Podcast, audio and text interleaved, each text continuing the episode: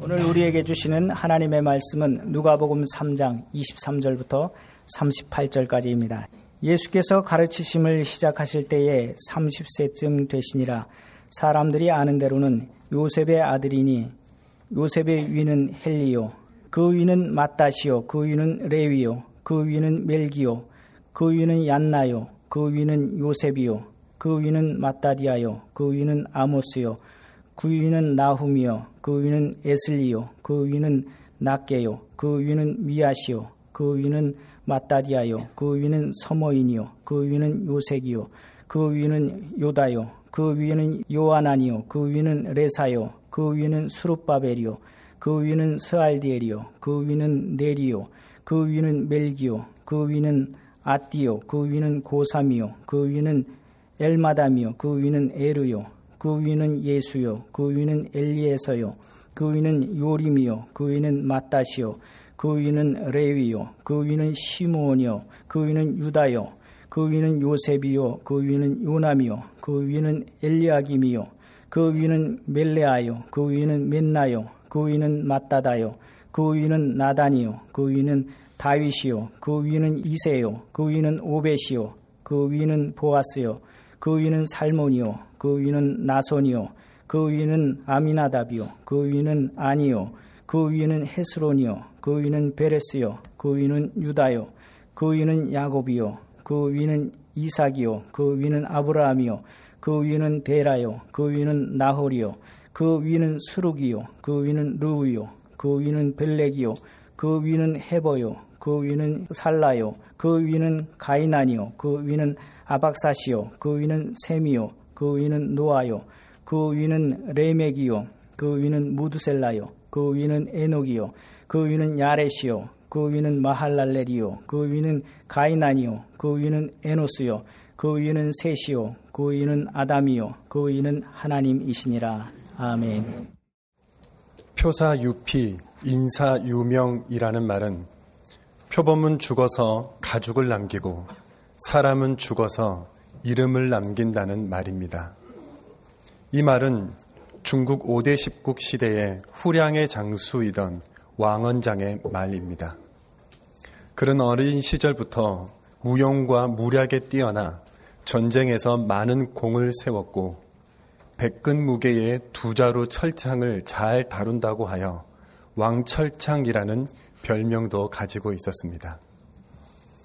그는 산서 지방에서 벌어진 후당과의 전투에서 포로가 되었고 그의 용맹함을 아깝게 생각한 후당의 왕이 귀순을 종용하였지만 그는 표사유피 인사유명이라는 말을 남기고 귀순을 거절하여 결국 참수당하고 말았습니다.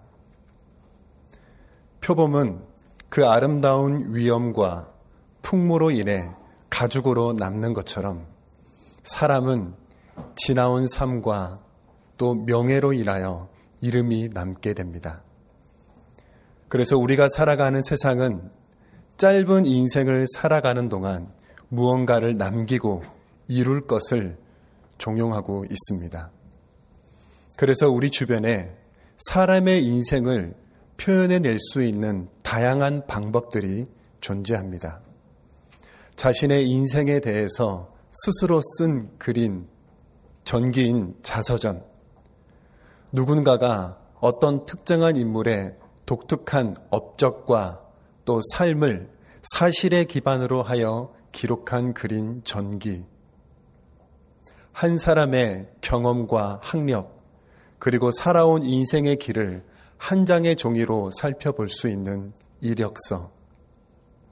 삶의 단계와 지점마다 있었던 사건들을 이야기로 풀어낸 글이면서 또한 삶에 대한 생각과 철학을 느낄 수 있는 자기소개서 등이 그런 글들입니다. 이 모든 것들은 인생이 지나온 산과 그 업적을 기림과 동시에 사람의 인생을 제3자에게 소개하는 목적이 있습니다만 어느덧 인간의 실제보다 과대 포장하고 확대 해석하게 된 것은 부인할 수 없는 사실입니다. 이처럼 세상이 인간을 아름답게 묘사하는 것에 반하여 성경은 인간을 다르게 말하고 있습니다. 창세기 6장 5절입니다.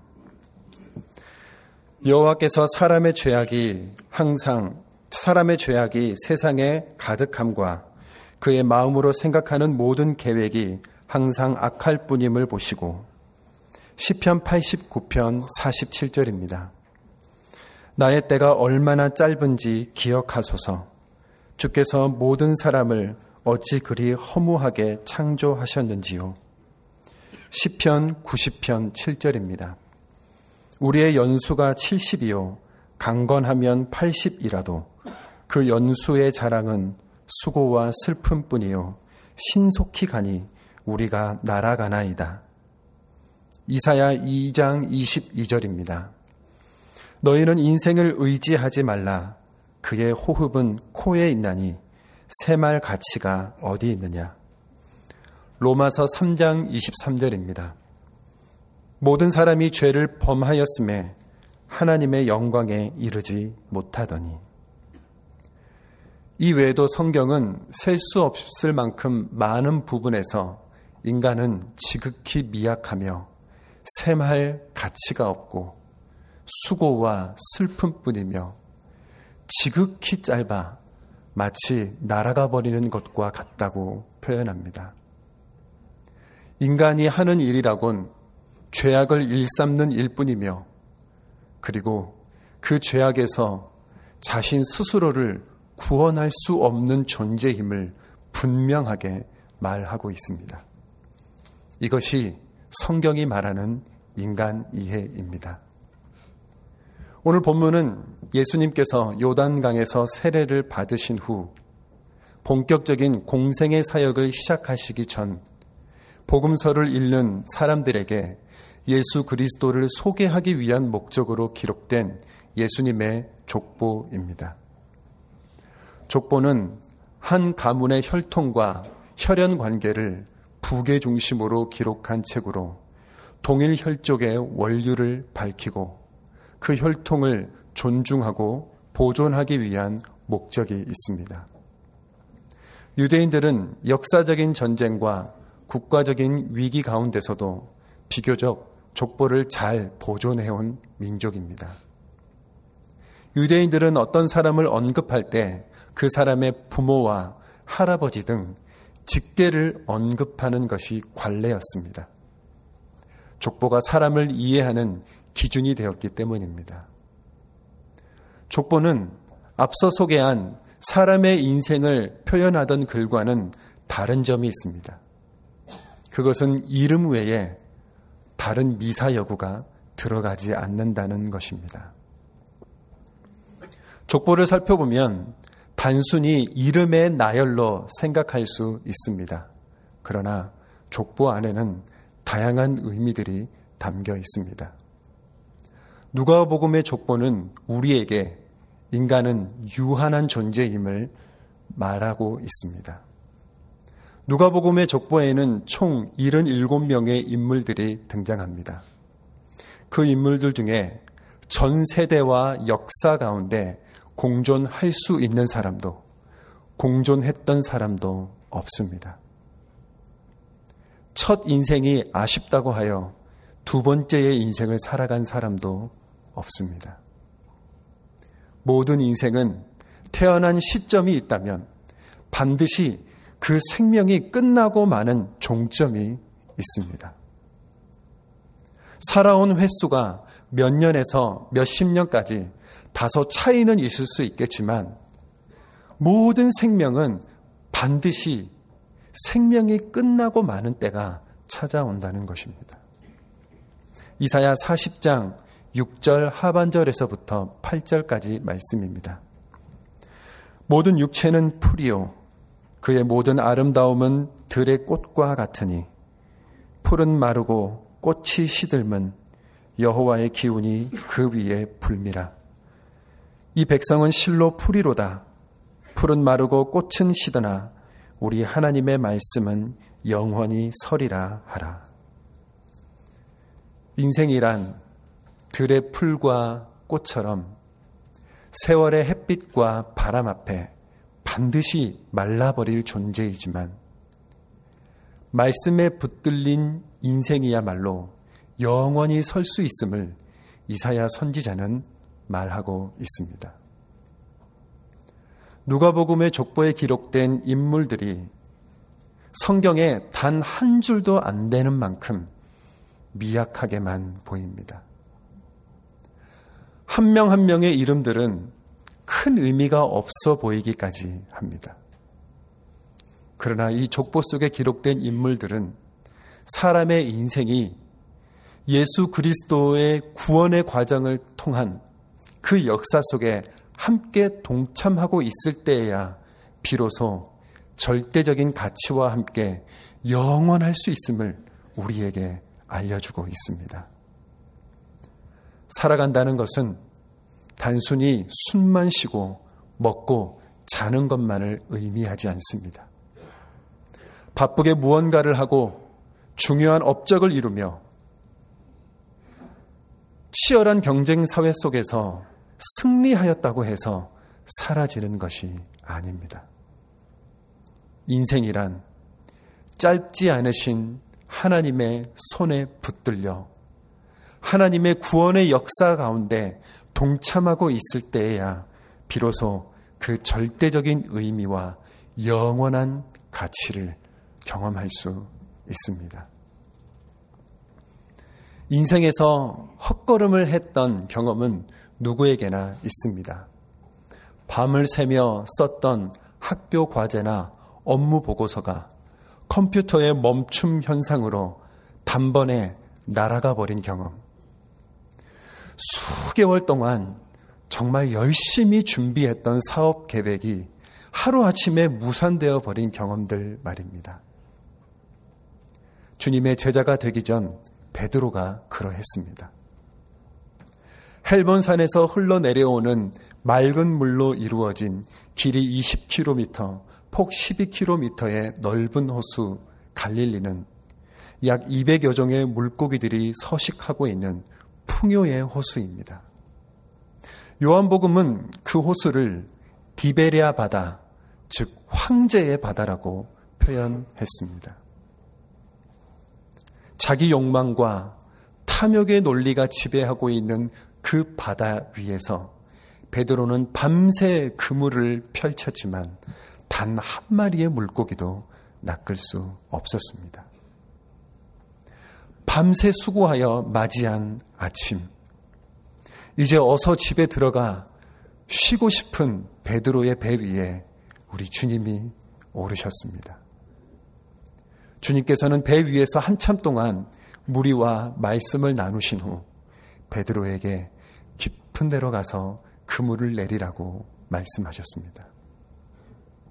그 말씀에 순종하여 베드로는 깊은 곳에 그물을 내렸고 베드로에게 주어진 결과는 그물이 찢어지도록 물고기가 잡히는 것이었습니다. 그 이후에 나타난 베드로의 반응이 놀랍습니다. 아니, 어떻게 이렇게 물고기가 많이 잡혔습니까? 주님, 저는 왜 주님처럼 이렇게 물고기를 많이 낚지 못한 것입니까? 가 아니라 정말 예측할 수 없었던 베드로의 고백이 나옵니다. 주여, 나를 떠나소서. 나는 죄인이로소이다. 베드로는 욕망과 탐욕의 바다 위에서 그물을 내리며 살아왔던 자신의 인생이 마치 죽은 시체와 같았음을 깨달았습니다. 밤새 그물을 내려 물고기를 잡아 그것으로 먹고 마시며 살아왔지만 진정한 의미에서 그것은 살아간 것이 아니었습니다. 욕망과 탐욕의 바다 위에서 그물을 내려 정쟁하듯 허우적거리며 살아왔던 베드로의 지난 인생을 죄라는 단어 외에 다른 말로는 표현할 방법이 없었습니다. 자신이 죄인임을 깊이 인식한 베드로에게 주님은 말씀에 의지하는 인생이야말로 진정한 삶임을 알려주셨고 베드로는 그 말씀 위에 인생을 세우는 제자가 될 수 있었습니다. 두 번을 살아갈 수 없는 단 한 번의 인생이라면 우리는 이 인생을 어디에 세워야 하겠습니까? 뱀이 하와를 유혹하듯 내가 눈이 밝아져 하나님처럼 될 것이라는 목소리는 지금도 우리 귀에 들려옵니다. 세상은 탐욕의 밥그릇에 물질의 밥을 먹고 욕망의 성을 쌓아서 누구도 오르지 못할 최고의 권력자가 되어 하나님처럼 되라고 유혹합니다. 이 험난한 경쟁 사회 속에서 살아남기 위해서는 최대한 자신을 부풀리고 과대 포장하라고 말합니다. 그러나 그것이 욕망의 바다에 점점 잠식되어 가는 줄 모른 채 살아가고 있는 우리에게 누가복음의 족보는 매우 강력하게 제시하는 방향이 있습니다. 그것은 우리 위에 우리 각자의 삶 위에 온 세대와 인류 위에 그리고 역사의 최고 정점에 우리 하나님이 계시다는 것입니다. 누가는 이것을 잘 알고 있었기 때문에 예수님의 족보를 기록하면서 하나님까지 올라가는 상향식 족보로 기록하고 있습니다. 하향식 족보가 족보에 제일 나중에 등장하는 후손에게 집중되는 족보라면 상향식 족보는 족보의 가장 위에 위치한 조상에게 집중되는 족보입니다. 누가는 예수님의 족보를 기록하면서 가장 위에 하나님을 기록했습니다. 성경에 기록된 다른 어떤 족보에도 하나님까지 거슬러 올라가는 족보는 없습니다. 이는 예수님이 하나님의 아들이심을 드러냄과 동시에 우리 모든 인생이 지향해야 할 방향이 곧 전능하신 하나님임을 나타내는 것입니다. 성경은 죄의 삭시 사망이라고 표현합니다. 아담의 범죄 이후로 우리 모든 인류는 죽음을 향해서 나아가고 있습니다. 우리는 살아가는 존재가 아니라 실상은 죽어가는 존재입니다. 그러나 우리 주님께서 죽음의 권세를 이기시고 부활하심으로 말미암아 우리 모두는 예수 그리스도 안에서 새로운 생명을 얻었습니다. 새로운 생명을 얻은 우리는 이제 더 이상 죽음으로 향하는 욕망의 바다가 아니라 끊임없이 새로운 생명을 주시는 하나님을 향해야 합니다. 주님은 우리가 더 이상 욕망의 바다를 향하지 말고 하나님을 향하라고 이 땅에 오셨습니다. 누가는 이것을 잘 알고 있었기에 예수님의 족보를 하나님까지 기록하고 있는 것입니다. 예수님의 족보에 등장하는 사람들은 어느 누구도 자신의 인생이 주님을 이 땅에 보내기 위한 통로로 사용될 것이라 생각하지 못했습니다. 우리가 성경 속에서 만나온 노아, 아브라함, 이삭, 야곱, 다윗, 그 외에 족보 속에 기록된 생소한 이름들은 그들이 어떤 인생을 살아왔고 어떤 하나님을 만났는지 우리는 알지 못합니다. 지극히 평범한 하루를 살았고 아무도 알아주지 않는 한 달을 지냈으며 특별한 것이 없는 1년을 보냈을 것입니다. 겨우 자신의 인생을 살아갈 뿐이었습니다. 일평생 살아온 그 인생의 발자국에 남는 것은 겨우 자신의 이름 하나 새긴 것 외에는 한 일이 없었습니다. 그러나 그들은 알 수 없었지만 하나님은 그들의 인생을 온전히 사용하셔서 하나님의 뜻을 이 땅 위에 이루는 거룩한 통로로 사용해 주셨습니다. 세상의 작은 인생들을 모아 역사를 이끌어 가시는 하나님. 우리에게 생명을 주시는 위에 계신 하나님. 지금도 이름 없는 누군가를 인도하시며 이끌어 주시는 그 사랑의 하나님께서 우리 모두의 인생을 기억해 주십니다. 비록 우리 인생에 아무런 의미가 없어 보이고 어떤 영향력도 일어나고 있지 않다 하더라도 말입니다. 제 주변에 있는 특수학교 선생님의 이야기를 함께 나누고자 합니다. 그 선생님의 책상에는 도저히 마실 수 없는 캔커피 하나가 놓여져 있습니다. 그 캔커피의 사연은 이렇습니다. 거의 모든 특수 교사 선생님들은 자신의 일에 어, 회의감이 찾아올 때가 많다고 합니다. 그 이유는 특수 교사들이 담당하는 일의 특수성 때문입니다. 교육의 범주 아래에 특수 교육이 차지하고 있는 규모와 비중은 소외된 외곽에 있습니다. 게다가 특수 교사들이 교육해야 할 대상인 장애 학생들은 저마다 각기 다른 장애를 지니고 있기에 교사들은 조금 더 세심하고 깊은 배려를 하며 학생들을 지도해야 합니다. 캔커피가 놓여져 있던 그 선생님도 예외는 아니었습니다. 학교의 형편상 과도한 회의와 행정 업무로 인하여 수업에까지 집중할 수 없는 환경이었고, 그리고 지향하고 있는 교육의 목표도 그리 대단하고 위대한 일이 아니었기 때문에 그 선생님은 교사로서의 삶에 대한 깊은 고뇌를 하고 있었습니다. 바른 자세로 앉게 하기, 수업 시간에 소리 지르지 않게 하기, 자기 손으로 숟가락을 들어 밥을 먹게 하기, 줄 서서 기다리게 하기, 혼자서 버스에 타고 내릴 수 있게 하기, 마트에서 장을 볼 수 있게 하기, 컴퓨터로 이메일을 주고받을 수 있게 하기 등을 반복해서 교육한다는 것은 교육이 아니라 전쟁에 가까웠습니다.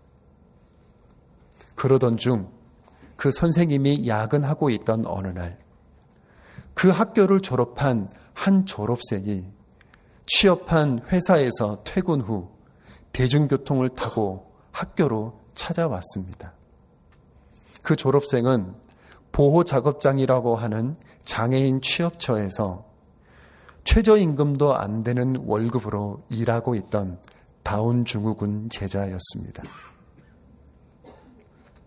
혀가 두꺼워 발음을 정확하게 할 수 없는 그 제자가 교무실로 찾아와 선생님 보고 싶었어요 하며 건넨 것이 그 캔커피였습니다. 이 일에 의미가 있을까? 이 일을 계속 한다고 해서 어떤 업적을 이룰 수 있는 것인가? 과연 아이들을 교육한다는 것이 이 아이들을 바르게 바꿔놓을 수는 있을까? 답을 찾을 수 없던 그 질문에 캔커피는 답이 되어 주었습니다. 가르친다는 것은 아이들에게 꿈과 희망을 노래할 수 있게 하는 것이요. 비록 그 과정이 더디고 느릴지라도 반드시 가야만 하는 길이었습니다. 보고 싶은 사람을 찾아가 함께 이야기를 나누고 커피를 마시는 일이 대단하지 않은 일처럼 보일 수 있습니다. 그러나 그 졸업생 제자가 취업하고 난 이후 퇴근하여 캔커피를 사고 버스를 타고 학교까지 찾아와 보고 싶던 선생님에게 그 캔커피를 내밀 수 있기까지의 모든 과정은 부모님과 선생님이 일궈 놓은 기적이었습니다. 그 이후로 선생님에게 캔커피는 하나님의 부르심이었고 식어가는 열정을 다시 붙잡을 수 있는 상징이었고, 그리고 지금도 책상의 한 자리를 차지하고 있는 물건이었습니다. 역사의 주관자는 하나님이십니다. 역사의 주관자가 하나님이심을 모르고 살아간다면 우리는 인생을 단거리 달리기로 생각하기 쉽습니다. 짧고 얕은 호흡으로 인생을 살아가다 보면 지금 당장 눈앞에 닥친 현실과 넘어야 할 과제들로 인해 하루하루가 버겁고 지쳐갈 뿐입니다.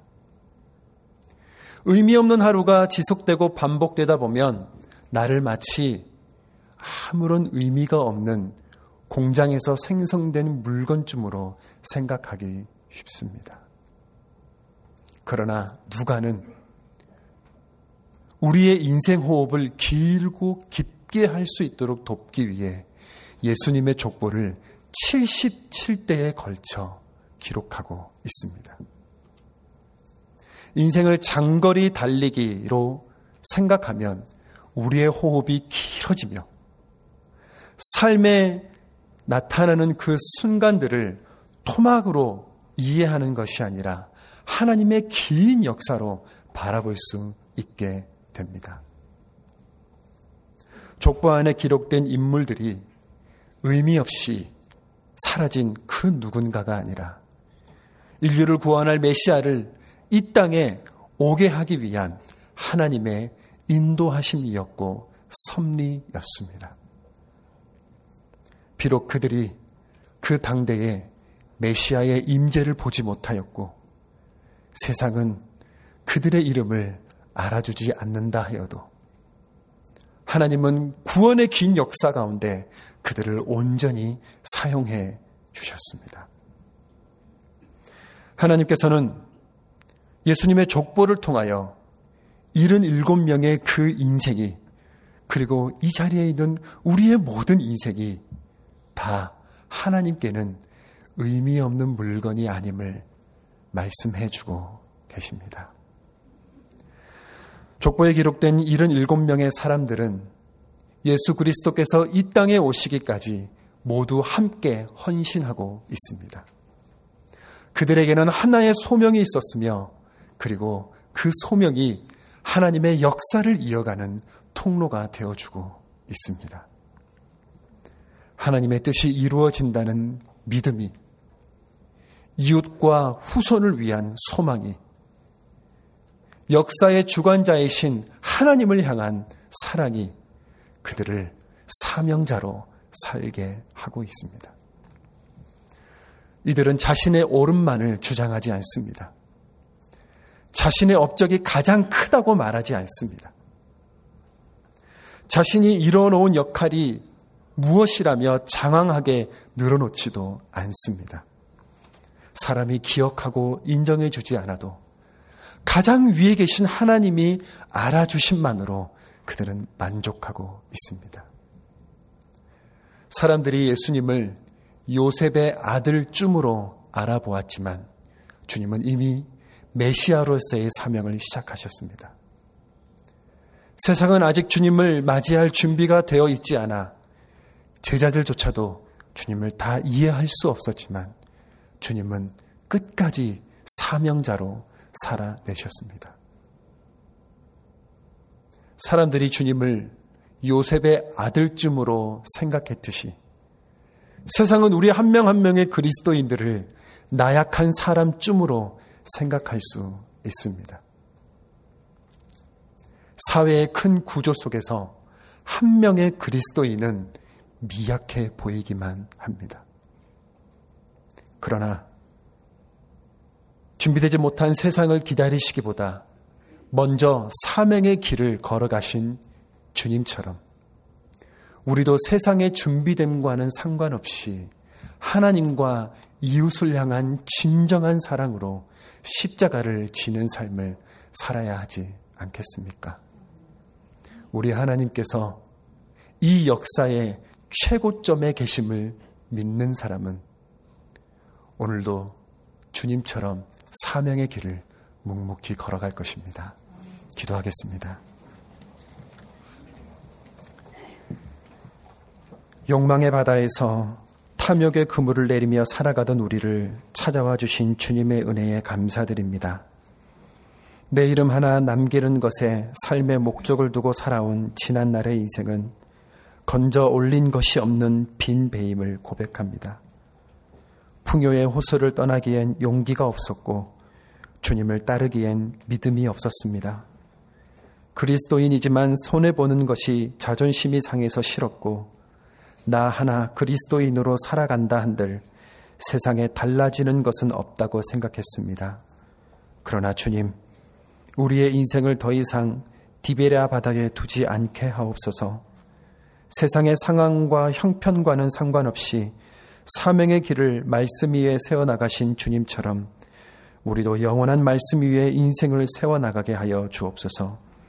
그리하여 나약한 주님의 십자가가 세상에 생명을 불어넣은 것처럼 우리의 인생길이 주님의 길을 닮아 분열과 단절의 세상에 하나님의 평화를 전하며 건져 올린 것이 없는 인생들에게 영원한 말씀의 길을 증거하는 사명자의 길이 되게 하여 주옵소서. 예수님의 이름으로 기도드립니다. 아멘.